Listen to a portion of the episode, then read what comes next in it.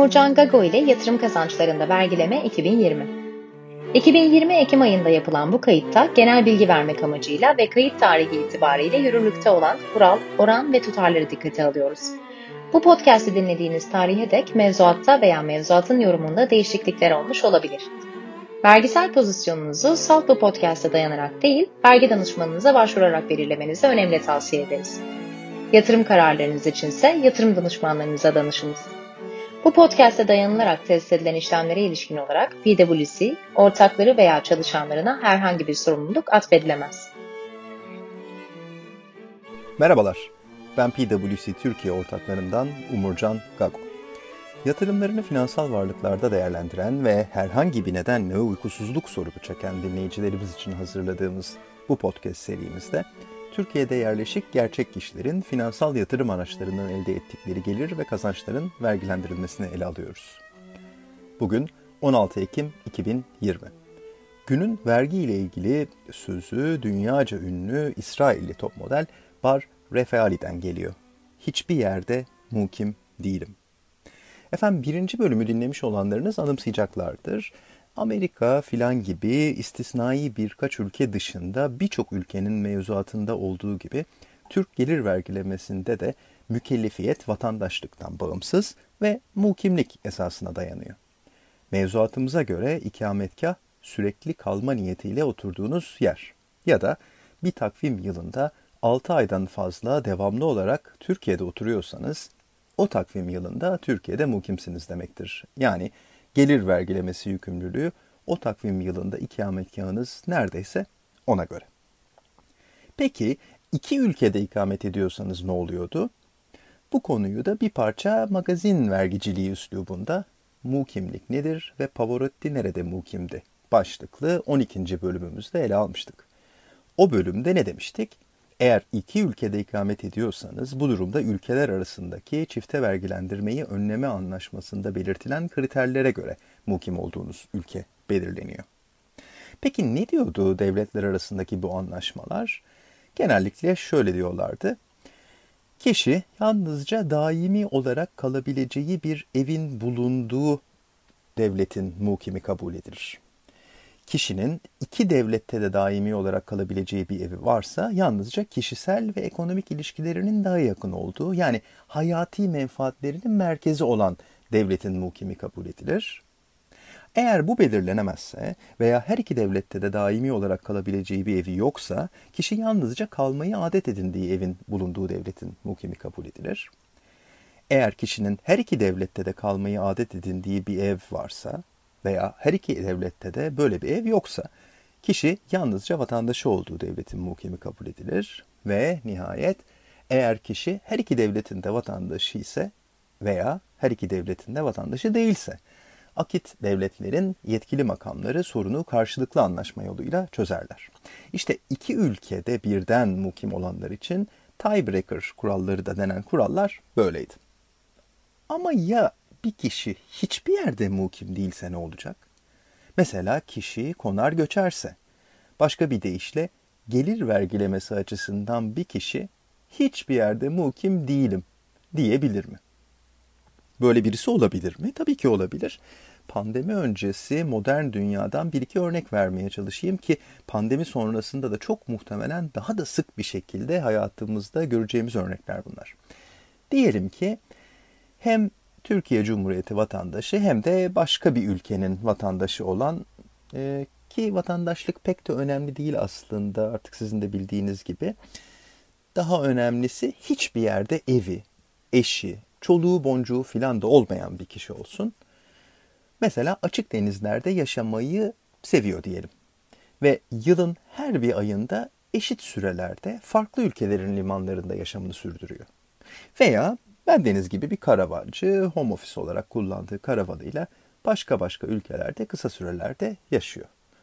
Ya da sırtına çadırını atmış dünyayı turlayan bir YouTuber ve internet fenomeni.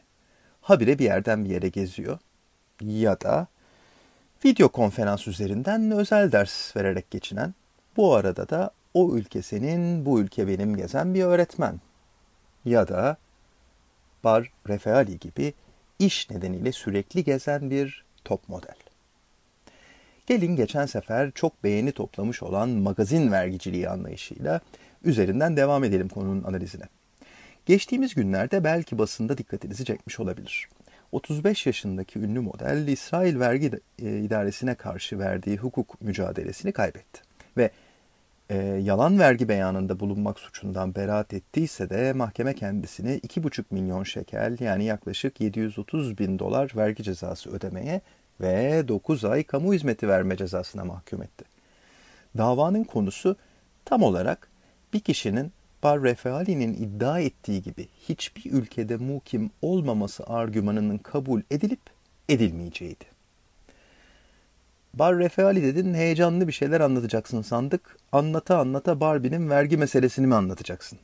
Biz onun başka şeyleriyle ilgileniyoruz diyenleriniz olabilir. Ama benim de işim bu. Ne yapayım efendim? Bir de hikaye güzel. Gelin kısaca anlatayım. İsrail'in fahri elçisi diyebileceğimiz seviyede dünyaca ünlü yıldızı, süper model sevgili Barbie, bakınız sevgili Barbie dedim, aramızdaki onun hiç farkında olmadığı sanal samimiyete istinaden 2009-2012 yılları arasında bir sürü ülkede sürdürdüğü mesleki faaliyetleri nedeniyle gelir ettiği ülkelerin hepsinde vergisini ödemiş ki İsrail'de elde ettiği gelirler için de vergisini ödemiş. Ülkesinde kadınlar için de zorunlu olan askerlik vazifesini yapmayı reddederek milliyetçi seküler İsraillilerin kalbini biraz kırmış olsa da memleket satına yayılmış billboard resimleriyle gönüllerdeki yerini korumayı başarmış. Geçtiğimiz yıl İsrail'deki Erevizyon şarkı yarışmasını sunmuş Tam o yıllarda uzun bir süre ünlü Amerikalı aktör Leonardo DiCaprio ile romantik bir ilişki içinde olduğu vakit magazin basınının daha da gözbebeği haline gelmiş olan sevgili Barbie, zamanının çok büyük bir bölümünü yurt dışında geçirdiği, İsrail'de mülkiyetine sahip olduğu veya kiracı olduğu bir evi olmadığı, çoluk boncuğu da olmadığı için tüm dünyada elde ettiği gelirlere ilişkin olarak İsrail'de gelir vergisi beyanı vermemiş. Yani gelir vergisi diliyle tam mükellef değilim demiş. Bu arada antreparantez şunu da belirteyim. İsrail gelir vergisi kanunu da aynı bizimki gibi mukimlik esasına dayanıyor. Ama 2015'te İsrail Vergi Otoritesi olur mu bebişim sen bizim için gayet de tam bir mükellefsin demiş ve basmış tarihiyatı ve cezayı. Hatta bir de yalan beyanda bulunmaktan cezai kovuşturma başlatmış sevgili Barbie'nin aleyhinde. Sevgili Barbie de hiçbir ülkede mukim değilim. Yılda yüz defa yurt dışına uçuyorum. Belimi kırıp bir yere oturmuşluğum yok. Bir kişinin hiçbir yerde mukim olmama hakkı yok mudur yahu diyerek konuyu yargıya taşımış. Sonuçta mahkeme bu soruya açık bir cevap vermese de hukuki açıdan böyle gayet keyifle tartışılabilir bir şekilde ve temyize de açık bir şekilde tarihiyatı onaylamış. Yani Baruch Hashem İsrail mukimisin sevgili Barbie. Hayati menfaatlerinin merkezi İsrail. Leonardo ilişkin seni ABD mukimi de yapmaz demiş. Ki aslında Leonardo üzerinden ABD mukimiliği meselesi temel tartışma konusu da değil. Çünkü sevgili Barbie zaten ABD'de mukim olduğunu da iddia etmemiş. Amerika'da geçirdiği gün sayısı ABD mukimlik testini aşmıyormuş. Sonuçta hiçbir yerde mukim değilim demiş. Aslında Bar Refali davası İsrail yargısı için bu soruyla karşılaştığı ilk dava da değil. 2007 yılında İsrail'de sadece 30 gün geçirmiş olan genç, evsiz barksız, çocuksuz poker oyuncusu Rafi Amit, İsrail'de mukim değilim demiş. Ama mukim olduğu başka bir ülke olduğunu da iddia etmemiş. Bu konudaki 2018 tarihli davada İsrail Yüksek Mahkemesi Amit'in hayatını sabit bir limanda durmaksızın teknede geçiren bir kişi olmadığını söyleyerek enteresan bir şekilde ispat yükünü tersine çevirmiş. Devlet bütçesinin öncelikle onları kullanan İsrail mukimlerine hizmet sağlamak için kullanılması gerektiğini, Amit'in İsrail'in kamusal hizmetlerinden yararlanmadığı ölçüde İsrail ile bağlarının zayıf olduğunu ve başka ülkelerle daha güçlü olduğunu kanıtlayamadığını söyleyerek Amit'i İsrail'de tam mükellef saymış. Ya benimsin ya kara toprağın gibisinden bir karar yani. Bar Refali davasında da yargıç Bornstein, Davacı Bar Refali'nin hayatını sabit bir limanda durmaksızın teknede geçiren vatansız bir kişi gibi olduğuna, İsrail ile bağlarının kesilmiş olduğuna inanmıyorum. Sık sık yurt dışına uçması bir an için teknede yaşam sürmek gibi düşünülebilecek olsa da sabit bir limanda durmadığı söylenemez. Bar Refali için o liman İsrail'dir. O tekne sonuçta İsrail'de demirliyor ve Bar Refali sonuçta İsrail'in sunduğu kamu hizmetlerinden faydalanıyor demiş. Bu arada İsrail'imizde doğup büyümüş bazı gençlerimiz genç ve bekarlarken yurt dışlarına gidip duruyorlar. Ama sonuçta hayatlarının bir sonraki evresine geçtiklerinde dönüp yine memlekete geliyorlar. Bunları hep İsrail mukim saymak lazım diye de daha da enteresan bir not düşmekten kendini alamamış.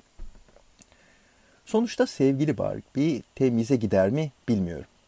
Kendisini arayıp temiz et kız bunu Allah Elohim aşkına filan diyeyim dedim içimden ama sonra bir baktım ki 2017'de İsrail Yüksek Mahkemesi kararlarının %97'si hazine lehine sonuçlanmış. Beterin beteri var demek ki deyip kaldım. Peki bizim için kıssadan ise nedir buradan efendim? Başta sorduğumuz sorunun net bir cevabı yok gibi görünüyor. Yani bir kişi hiçbir yerde mukim değilim derse teknik olarak herhangi bir ülkede tam mükellef olmaktan kurtulabilir. Hayatını sabit bir limanda durmaksızın bir teknede geçiren kişi ise mesela. Tabii bunun yaratacağı banka hesapları açmaktan başkaca birçok şeye kadar çeşitli zorlukları bir yana koymak lazım. Ama pratikte devletler vergileme haklarından öyle kolay kolay geçme niyetinde görünmüyorlar. İki taraflı anlaşmalarla aralarında paylaşımı nasıl yapacaklarının detayına dek bir sistem oturtmuşlarken böyle başına buyruk konar göçerlerin argümanları hukuken ne kadar sağlam olsa da çok da kabul edilecekmiş gibi durmuyor. Memleketimizde gerçek anlamda dünya starları olmadığındandır sanırım. Bu konularda enteresan iştahatlara pek rastlamıyoruz. Ya da bilim karşıma çıkmamış da olabilir tabii. Fakat şu pandemi döneminde biraz tersine dönmüş olsa da gelişen teknoloji, artan yabancı dil hakimiyeti, yayılan dünya vatandaşlığı anlayışı, kolaylaşan seyahat imkanları ve hele hele pandemi sürecinde iyice güçlü şekilde yaşadığımız iş güç de uzaktan pekala yürüyormuş farkındalığı sonrası ülkemizde de insanların bilhassa genç nesillerin benzer tecrübeler yaşaması pekala çok olası diye tahmin ediyorum. Bizim mahkemeler konuya nasıl yaklaşacaklar? Onlar da İsrailli hakimler gibi bir kısım gençlerimiz genç ve bekarlarken yurt dışlarına gidip duruyorlar ama sonuçta hayatlarının bir sonraki evresine geçtiklerinde dönüp yine memlekete geliyorlar. Bunları hep Türkiye muhkemi saymak lazım diye kestirip atacaklar mı bilemiyorum. Takdiri size bırakıyorum. Efendim böylece bu podcast serimizin 14. bölümünün sonuna gelmiş bulunuyoruz. Uykuya dalmadan buraya kadar gelmiş olduğunuz için özür diliyorum. Bir sonraki bölümde buluşuncaya kadar keyifli, sağlıklı, bol kazanç ve az vergili günler diliyorum.